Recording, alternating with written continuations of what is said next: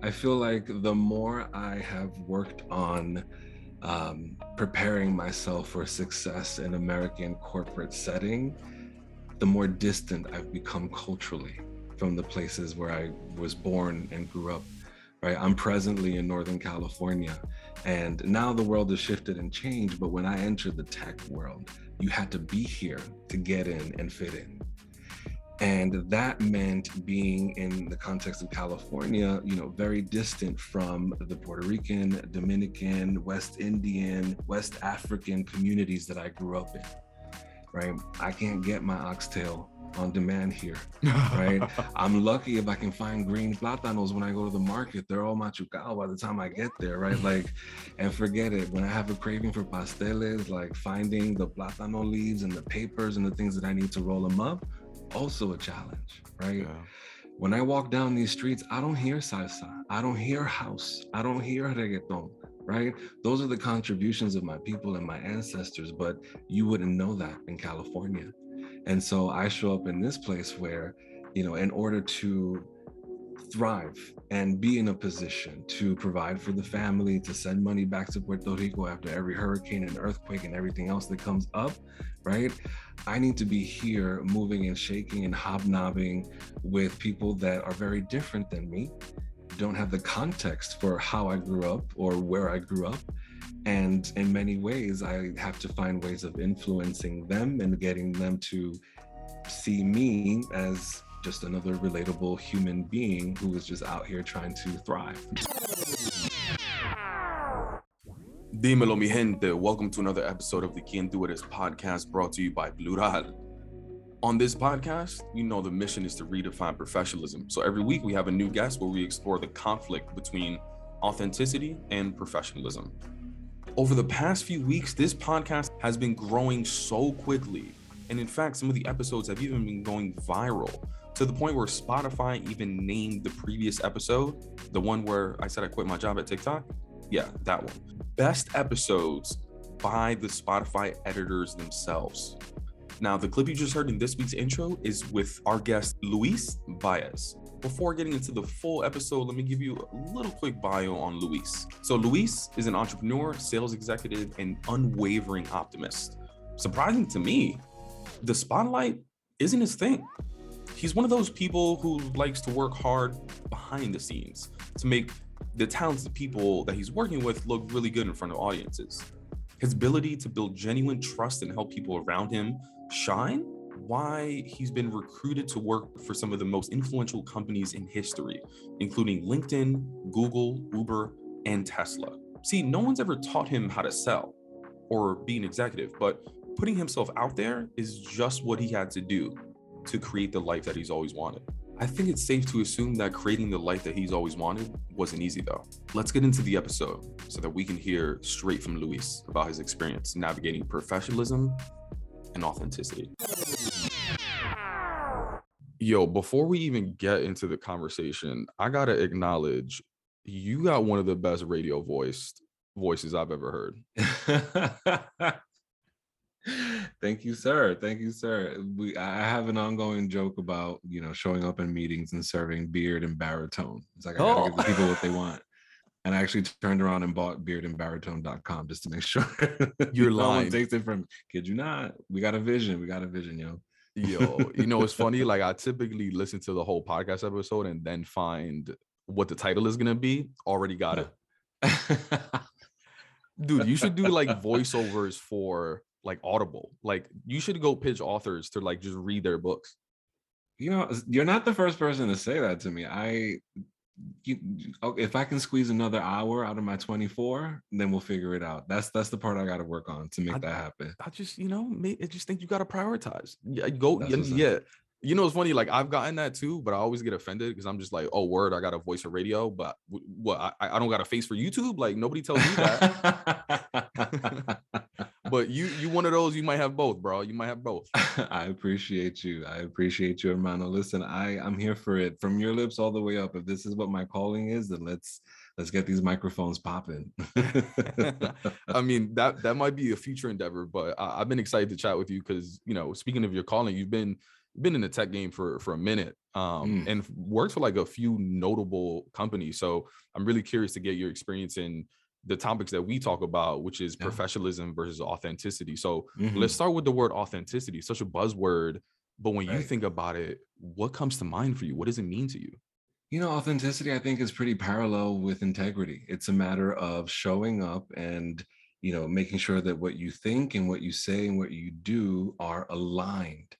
But I think the matter of authenticity also requires an element of courage, right? When we think about particularly the topic at hand of showing up authentically in spaces where we aren't traditionally welcomed, right? Ooh, that, that's energía que tenemos que like really muster up to be able to show up that aligned. And so I think authenticity is an energy expenditure and a commitment to truth. Wow. Courageous and an energy expenditure. I'm curious for you, were you all, always courageous? And I'm thinking back, like even growing up, like would people describe you as a as a courageous child? Wow. Um, no. I was a nerdy kid. I was a bit of a loner. I was that kid who hung out in the New York Public Library because I was the only, you know, gay, light-skinned boy in the projects. Everyone was coming up after me. So I found my refuge in books. And in those books, I was able to spend time far, far away from my physical environment, right? Getting immersed in faraway lands or different times. And books became my my my shield, right? Um, and and you know my my shield, my armor, and and everything in between. But I, you reminded me of a story, uh, an incident when I was much younger. My my dad really tried to push me to stand up for myself right? Like you can't go through life running to the library. You can't find refuge in these things. You've got to face these people head on. And there was an incident where I got pushed off the swings by these kids in the neighborhood, you know, dropping the F bomb because I was that little, little queer kid in the project, right? Um, and uh, I came back crying. And don't you know, my dad took the the the broom and he unscrewed, you know, the the the broom from the stick he gave me the stick and he said, You go confront them and you get back on that swing. And that was the earliest instance that I can think of of speaking up for myself and acting out of a place of, you know, courage to make sure that I could get what I wanted, which was a seat on that swing because I was there first. Wow. And you know, here we are. Everyone's talking about a seat at, at the table. Look at you just wanting to get a seat on the swing. I just wanted to be a happy kid. You know, it's a happy and safe kid like anyone else.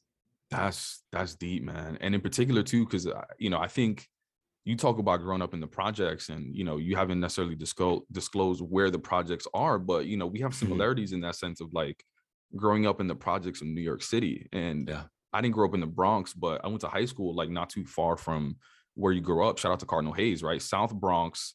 That's what's up. Tell me a little bit about what that was like growing up in the projects in the South Bronx, and also also would love for you to get into you referenced a few different times being that light-skinned queer boy i think you mentioned mm-hmm. um in there um what was that like too yeah. Wow. Okay. So for context, my family. you're like, damn, we we gonna start there. That's let's go. I'm like, do I owe you a copay after this? This is how I usually get down with my therapist, right?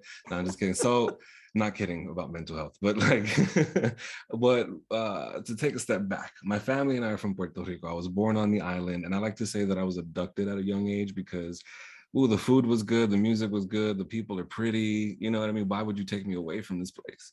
Um, so I was abducted and brought to the Bronx because my family wanted me to learn English and go to school. And we came from a very small town where, like, my mom didn't have access to education. She didn't have access to healthcare. She had to drive an hour to give birth to me. right like wow. she went into labor and had to endure that right that is the reality of the context of that so you know, there was that dream of like, we're going to show up in New York and we're going to do it, right? We ended up in public housing. I went to public school. I shout out to Forest Houses. That's where I grew up.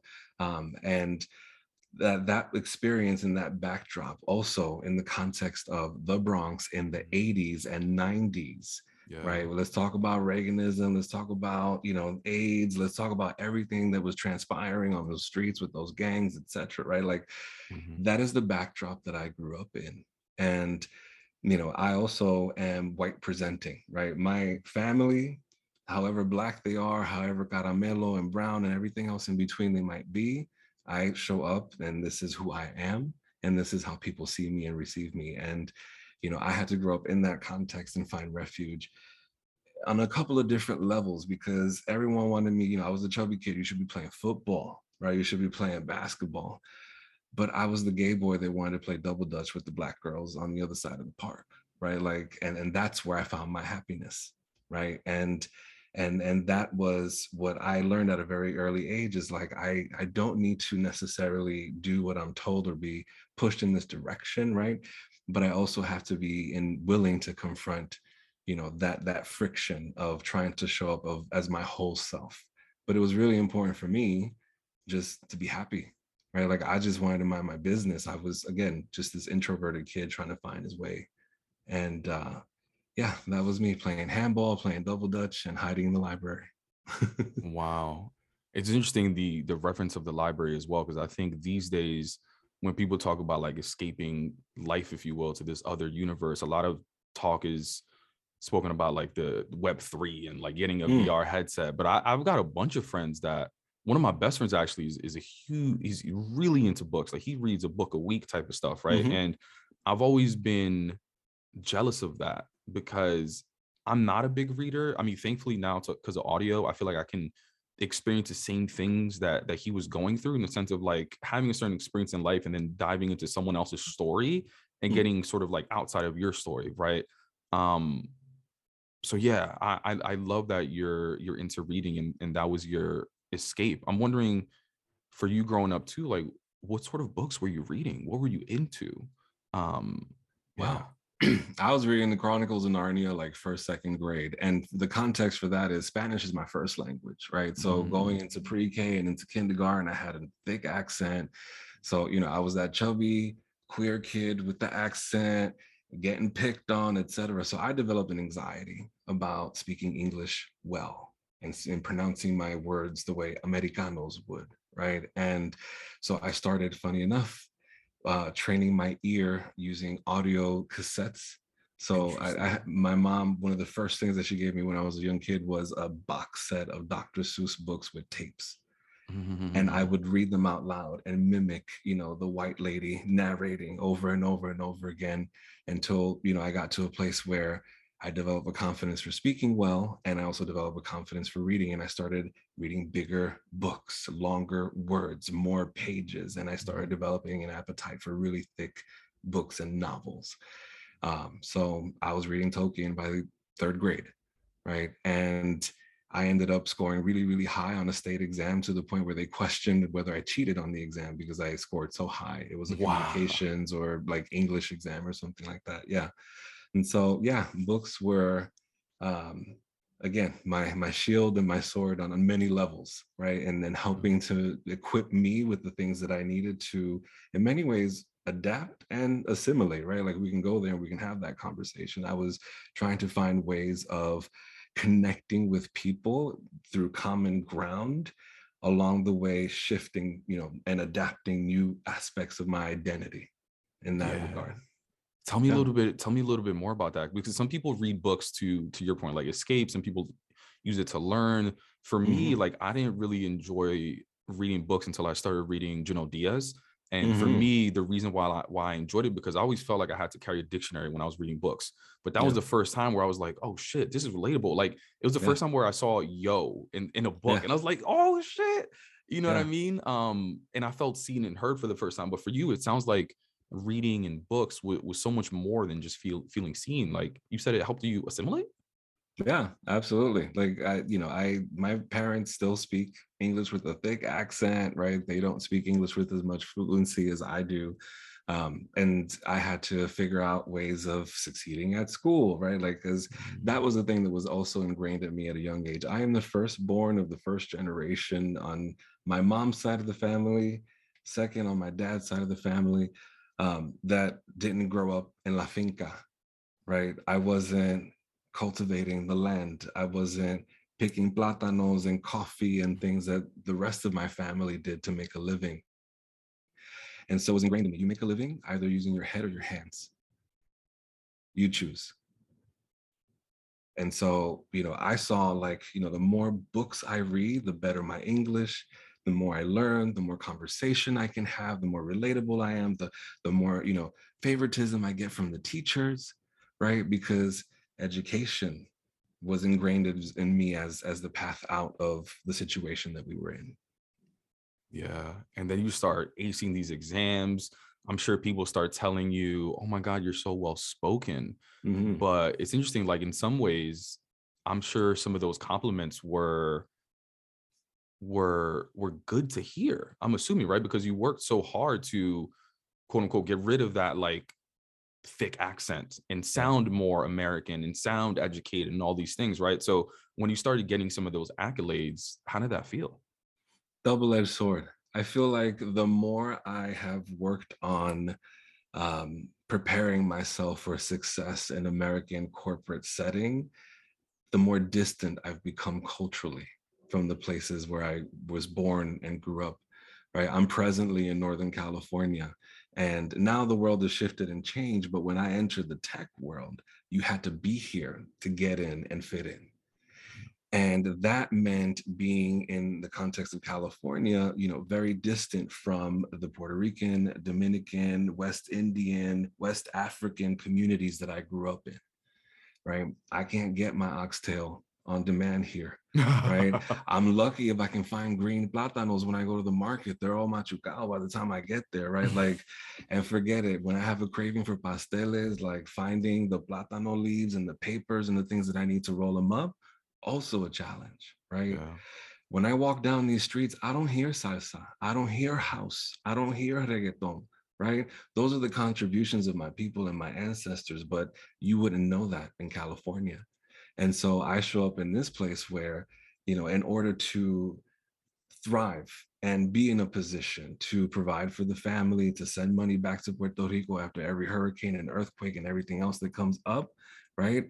I need to be here moving and shaking and hobnobbing with people that are very different than me, don't have the context for how I grew up or where I grew up, and in many ways i have to find ways of influencing them and getting them to see me as just another relatable human being who is just out here trying to thrive right that i have to find ways of finding that common denominator with people tell me about yeah. how you found some of those ways to find a common denominator i'm assuming mm. all of those books you read helped you out but in, in, what other ways or, or situations have you been in where you were like oh my I'm not relatable, but I need to be relatable. And then just the thought process around how you do it.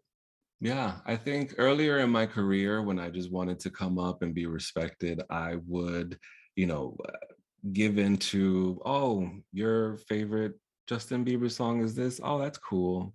I like this other song he did with someone else. Oh, by the way, have you heard of Bad Bunny? Mm. have you heard of Marc Anthony? Um, do you know La India? Like, let me put you onto something new. Oh, right. Like La India is top three for me. Of course. She legend. She like speaks forever. to my soul. Yeah. She's out here. She's out here for us. Um, so you know, part of it is like, yeah, you have to kind of like find a common denominator, get that interest, get that person's ear, and then start to be yourself and I've reached a point in my life and in my career where I don't filter that anymore. I actually don't care to fit in. I don't care if you get me, right? Because at the end of the day, it isn't about who's right, it's about what's right when we're doing business. Mm-hmm. Look at these numbers and look at everything else that I'm running. You don't need to understand that I'm bilingual. You don't need to understand the complexities of my gay identity in order to understand that there's money on the table, right? That's the first thing that I point the attention to. Yeah then I look at all the ways that my perspective can influence conversations. You know, I'll mention the elephant in the room. I'll bring up the consideration that hasn't been considered. I call out when there are an indigenous or black people in the room making decisions that they should be involved in, right? Mm-hmm. With no concern about being fired or othered or anything else, because I've had so many experiences where I did the assimilation thing. I was the good boy. I was the good Latin boy. I was the good Latin gay boy. I was the good diversity hire. I was whatever you needed me to be, you know, because I was so grateful for the opportunity and the seat at the table. And you still came after me. Yeah. You still threw daggers at my back. You still mm-hmm. pulled the rug from under my feet you still Mm-hmm. disrespected me. And so now you're going to look at my numbers and you're going to hear what I have to say. And you're going to decide in 2022 if you pick up what I put down or not, because I'm going to continue moving in this direction. I know what excellence is. And it looks a lot more like you and I in this conversation than the other interactions that I've had. And so I've I've reached a point of being unapologetically authentic. Yo, that is exactly what happened to me. I was like, yo, I'm wasting so much time doing research on like Mhm. literally developing like scripts, almost like plays, if you will. I'm like, oh, I'm gonna say this, they're gonna respond that. I'm gonna take this conversation that way. And like, I was like, yo, all this work that I'm doing, I'm still getting hit with the disrespect. Yeah. Why, like, if I'm gonna get hit with the disrespect, at least let me be myself with it.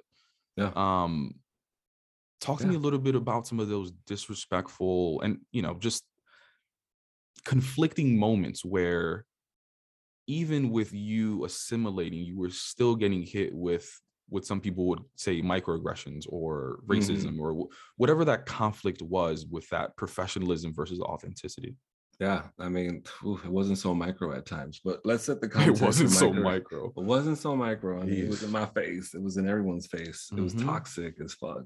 Um, so context. I out of school, you know, first generation, first to go to college, first to graduate high school, like first to like get a high school diploma in my house, my household, right? Wow. So of course, the anxiety of like, ooh, I gotta be a doctor or a lawyer or a business person if I'm gonna make it out here, right? So I started college. I was on that whole pre-med tip, bored out of my mind, sitting in these labs. I was like, I'm I'm done. I see everybody out in the quad, you know, jumping around, rolling around. I'm like, I want that college experience. You know what I mean? Like, let's let's switch up this major. So then I went from doing the pre-med thing to doing the pre-law thing. And I got out of college and I worked in a nonprofit as a paralegal. And then I worked as an assistant um, to the Honorable uh, Margarita Lopez Torres. She was the first Latina, first woman elected to the bench in surrogates court in, in, in Brooklyn, in Kings County. It was such an honor to serve her all the years that I did. And during that time, I started law school part-time.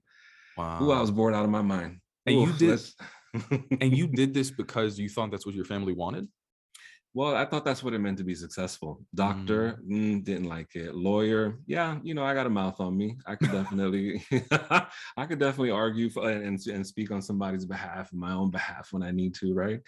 I'm also definitely good with the words. I can read and and and synthesize information very quickly. I can certainly write and produce decrees quickly too. Right. Mhm. And for me, it was a matter of. Uh, I was a sociology major in college, and you know, for me, it was a matter of uh, applying my education to give back right i think that's the other thing that's really ingrained in us whether it's being you know growing up in poverty growing up in new york being caribeño whatever it is we don't move up without bringing people with us right? And Yeah. for me it was a matter of like trying to find a place where i could utilize the privilege that i've acquired and amassed you know getting an education and applying that education to to serve. Um i burned out in that process. I was unhappy. But and also the reality of being first generation when there are hurricanes and earthquakes and all kinds of things impacting your family is oh i couldn't live on a nonprofit salary.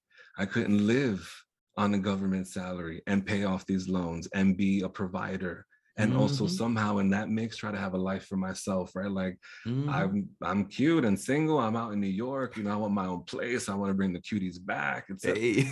you know what I mean? You need cash flow to live that kind of life in New York. Facts. And and and the reality is that the work that I was doing was not sustainable. I was also surrounded by, you know, lots of white women married to affluent men who could do that work because they had a partner working with them in tandem. And so Yeah. when I had that veil lifted of like, oh, I'm out here by myself and I have nothing to like really hang on to so I can like really do this work in a meaningful way. I don't got the man, I don't got the trust fund, I don't got the nothing to fall back on. It was time to pivot. So, not the doctor, not the lawyer. Could I be the business person?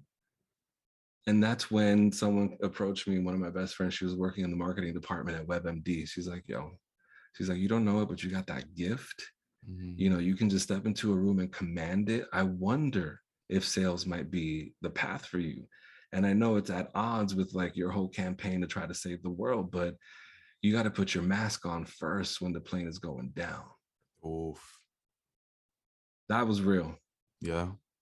That was real. Very like it's I think that there is a real sense of responsibility to our communities and our families but we also have to recognize especially being first gen and and and blazing a trail whatever that might look like for your own lived experience mm-hmm. you got to be in a good place to take good care of yourself or you're not going to make it you're not going to do anything for nobody you're not going to be ready for that hurricane or whatever else comes down the line yeah and a lot of that is uh I mean, I don't want to say like it's not all about money, but financial security helps with the decisions that you make for you and your family. So, you know, yeah. sales careers and the sales path is is a well-paid path, especially depending on the on the company that you work at. Like, yeah, you you could be really secure financially. Yeah, listen, you know, we talked about trying to be the doctor and the lawyer and the business person. Now I go on dates with doctors and lawyers. I'm like, ooh, my check is looking cuter than yours, and you're the one with the Harvard MBA. What's up? right? you just kind of have to in the process right i think there's leaning on the theme of authenticity you got to be real about what you're up against you got to be real about what your capacity is and you also have to be real about like what it is that drives you and at the end of the day i was always driven by my connection my capacity to connect with people right i am an introvert and i do you know need to recharge and oh i get tired i get tired especially after conferences and things like that like I need to like sit in the room and have a quiet meal to myself and then get back into the vibe, right? But I still am fueled by connecting with people and helping people and seeing aha moments and bringing, you know, different connectors together, right? And I had to figure that that space out. So I welcome this advice of maybe you should explore sales. I went in, I knew nothing about advertising sales. I knew nothing about tech or software or corporate for that matter. I didn't know what I was getting myself into. Eight interviews later, later they offered me a job. And I started on the sales support side of the whole experience, helping the mm-hmm. account executive look real cute and then when I got tired of the account executive making all the money for all the work that I was doing, I eventually moved up in ranks and became an account executive myself while I was working at the BBC. They had mm-hmm. just opened their North American headquarters, and I was one of the OGs on that sales team. And so that was the context for before I got to Silicon Valley. I'm working in advertising sales in New York. Talk about hyper masculine, sexist, misogynistic, racist, homophobic. Like I had bosses that today would not have jobs, right? Like, and in the context of everything going on in this world now, they would definitely not have gotten away with it. And as much as I reported, spoke up, spoke out, spoke against these things, I was all the way disrespected and diminished. And so the value proposition, right, of making that jump to the West Coast, show up in Silicon Valley was you had companies like LinkedIn and Google, places that I've had the privilege of working. I was recruited to these companies after showing up.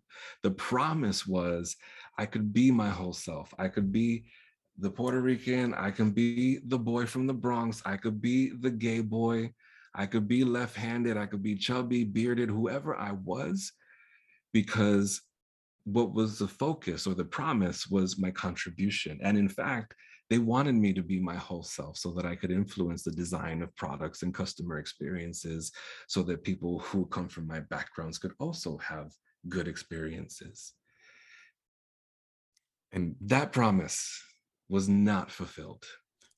That was going to be my question. It was going to be, was that promise fulfilled? And that resonates with me a ton because that's why I wanted to work for those big tech companies was for that mm-hmm. same reason um, and I think your experience in particular is interesting because you not only have to deal with your coworkers and what that promises with your coworkers, but they want you to be your authentic self at all times, right? You're in sales.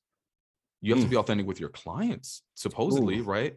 So when you say that that promise wasn't fulfilled, tell me about that experience. Wow, gosh, on so many levels.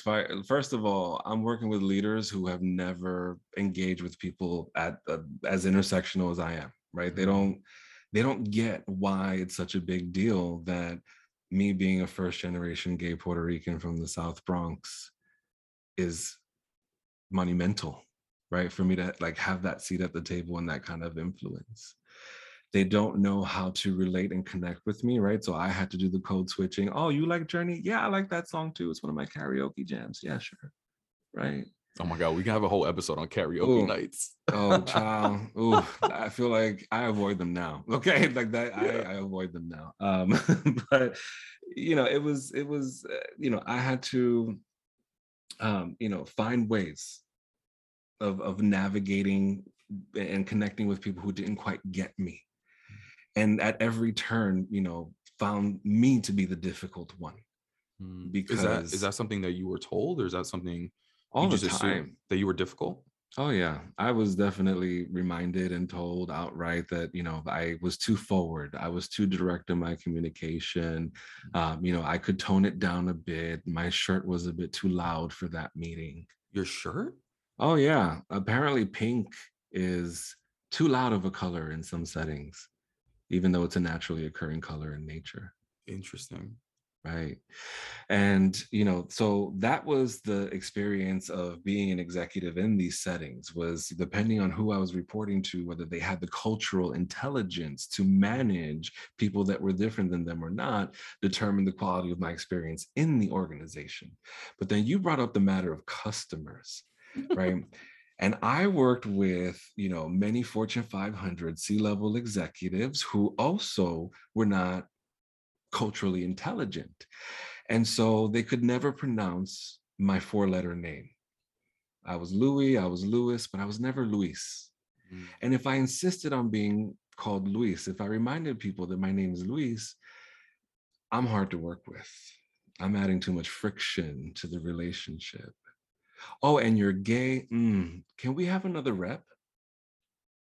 Customers have literally told you, or like Yeah. told your manager, let's have another rep. they've told me to my face they've told managers right and then that creates all kinds of red flags and all kinds of things because let's contextualize this right i'm having these experiences i'm entering the tech sector the a- the the year was 2012 right this is this boom is happening and this is around the time that all these big companies were starting to disclose what their numbers were behind closed doors relative to their diversity equity and inclusion metrics Mhm. and that's when everyone came to terms with, oh, y'all don't hire or proactively look for indigenous people, black people, gay people, queer people to work for you, right?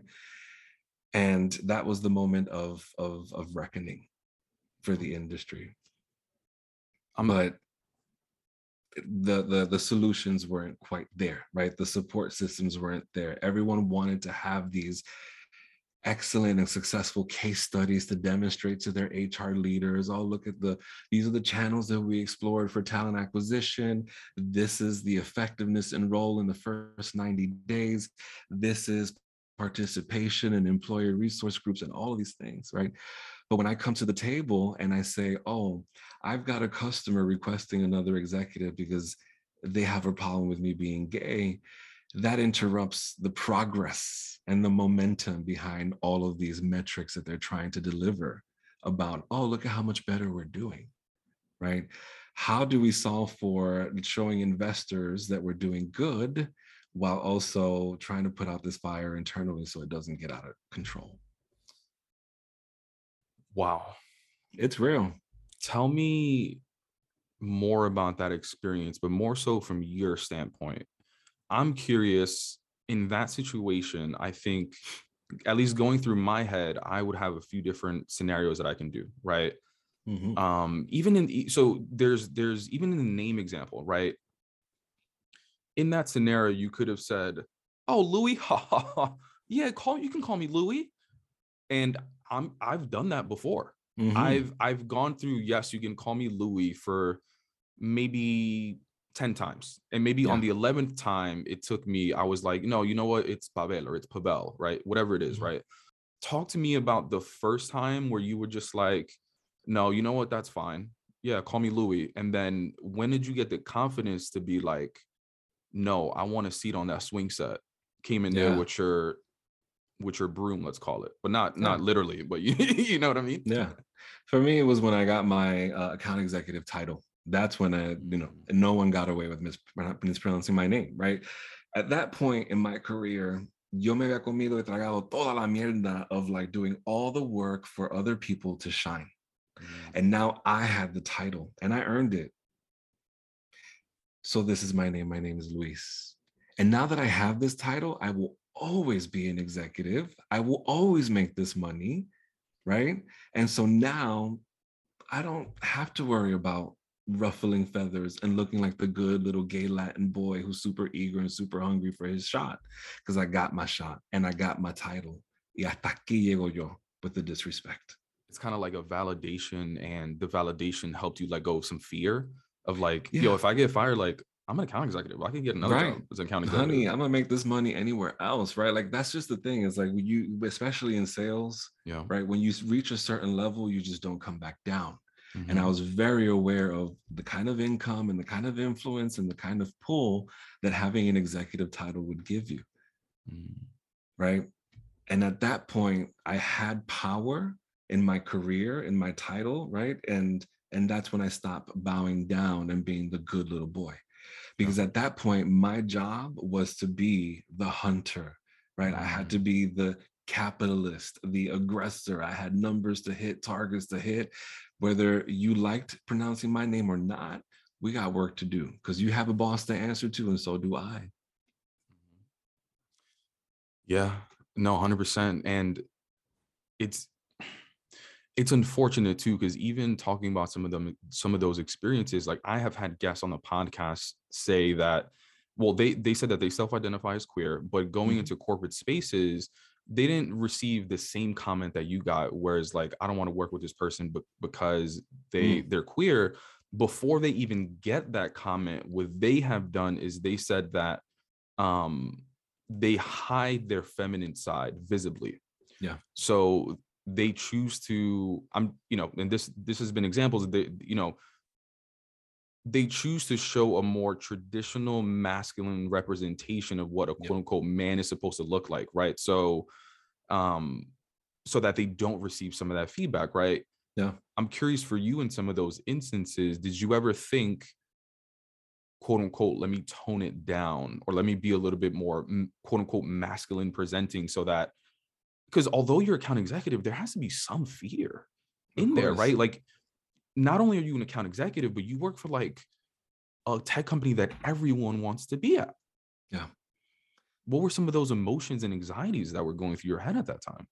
Yeah, that's an excellent question. As you're asking this question, I'm actually trying to think back like, was there ever a time where I wasn't cognizant about the way that I was presenting relative mm. to masculinity?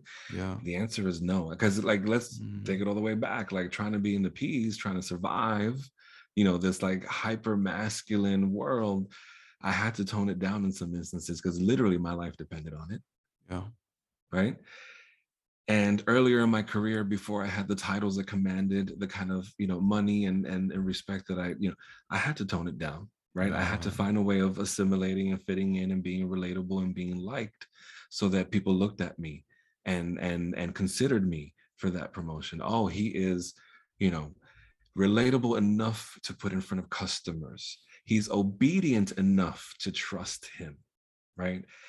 And that's that's the reality of getting in the game, right? And I had to figure out how to negotiate that outside of my corporate life, right?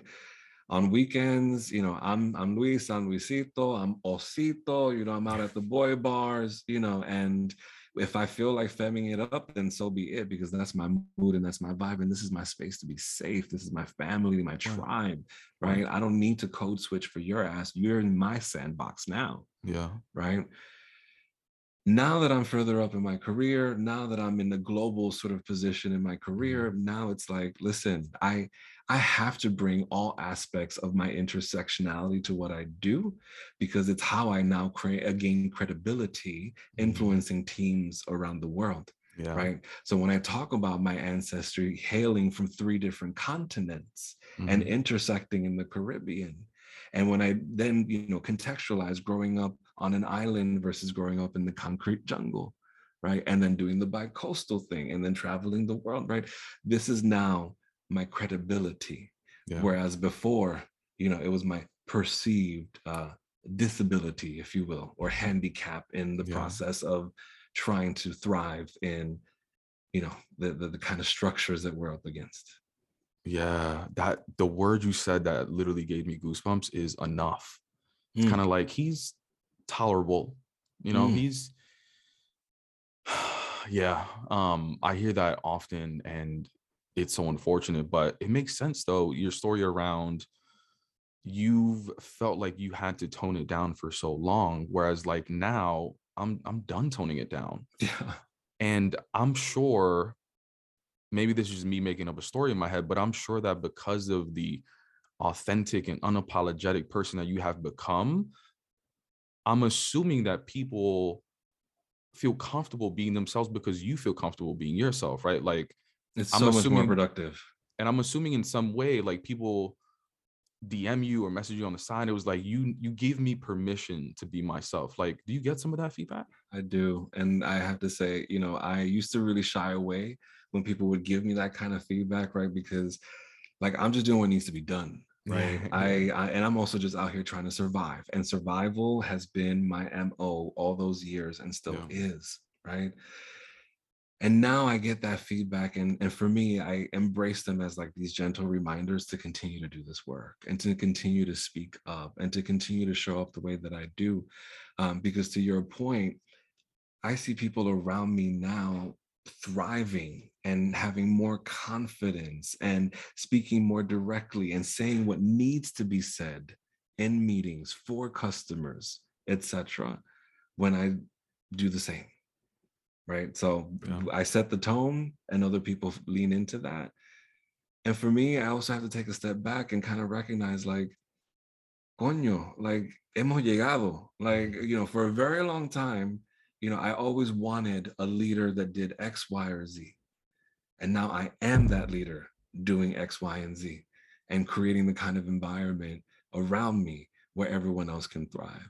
And my hope as I continue down this path is to influence more and more people to bring that heat, bring that sazon, bring that flavor because we need it. Yes. Oh, these these meetings are boring otherwise, child. Like I need you. I need you bringing it for real. hundred percent. I say I say like you know like you know. I always say like I, I try to become I'm I'm trying to become the representation that I wish I had when I was younger. you know what I mean? Yes. So that again, it's all about that permission because that that visual representation is important because it gives us that like, oh, if they're doing it, I could do it. So to wrap up the conversation, we'd love to ask you this final question. Like, what's one thing that continues to inspire and empower you to continue being your most authentic self? I've realized, and this is gonna sound arrogant, but it's just I've realized my own power mm-hmm. and my own divinity and my own capacity. And now, when I think about what's next, it's all about amplification, right? This world needs more Pavel and Luis's in rank. What does that look like? How does it come together? We're not here with, you know, the 30 slide deck on that, right? That's not what this is about. But that's that's where this this is where I'm I'm headed. This is the work that I'll be doing moving forward in my career. It is no longer about me because I secured the bag. I flew around the world first class. I saw all the pretty things. I had all the nice meals. I loved all the most beautiful men around this world. Like I have done me, right? My family is safe, right? We have what we need. Y ahora qué más? Because where I started my journey was trying to figure out how to apply my privilege to beget more privilege for other people. And I've not lost sight of that. And now is at a um, I've reached a point where I'm good. I got what I wanted. You know, los biles se pagaron. And now, now, now I need to think about more than just myself. That is the call to action for me. Mi gente, that wraps up this week's episode of the Tú podcast. If you enjoyed this episode, please do us a favor, leave us a rating and a review. It just helps us in the algorithm to ensure that these stories get heard by as many people as possible. Scaling these stories and experiences is the only way that we're going to redefine professionalism. Thank you and see you next week.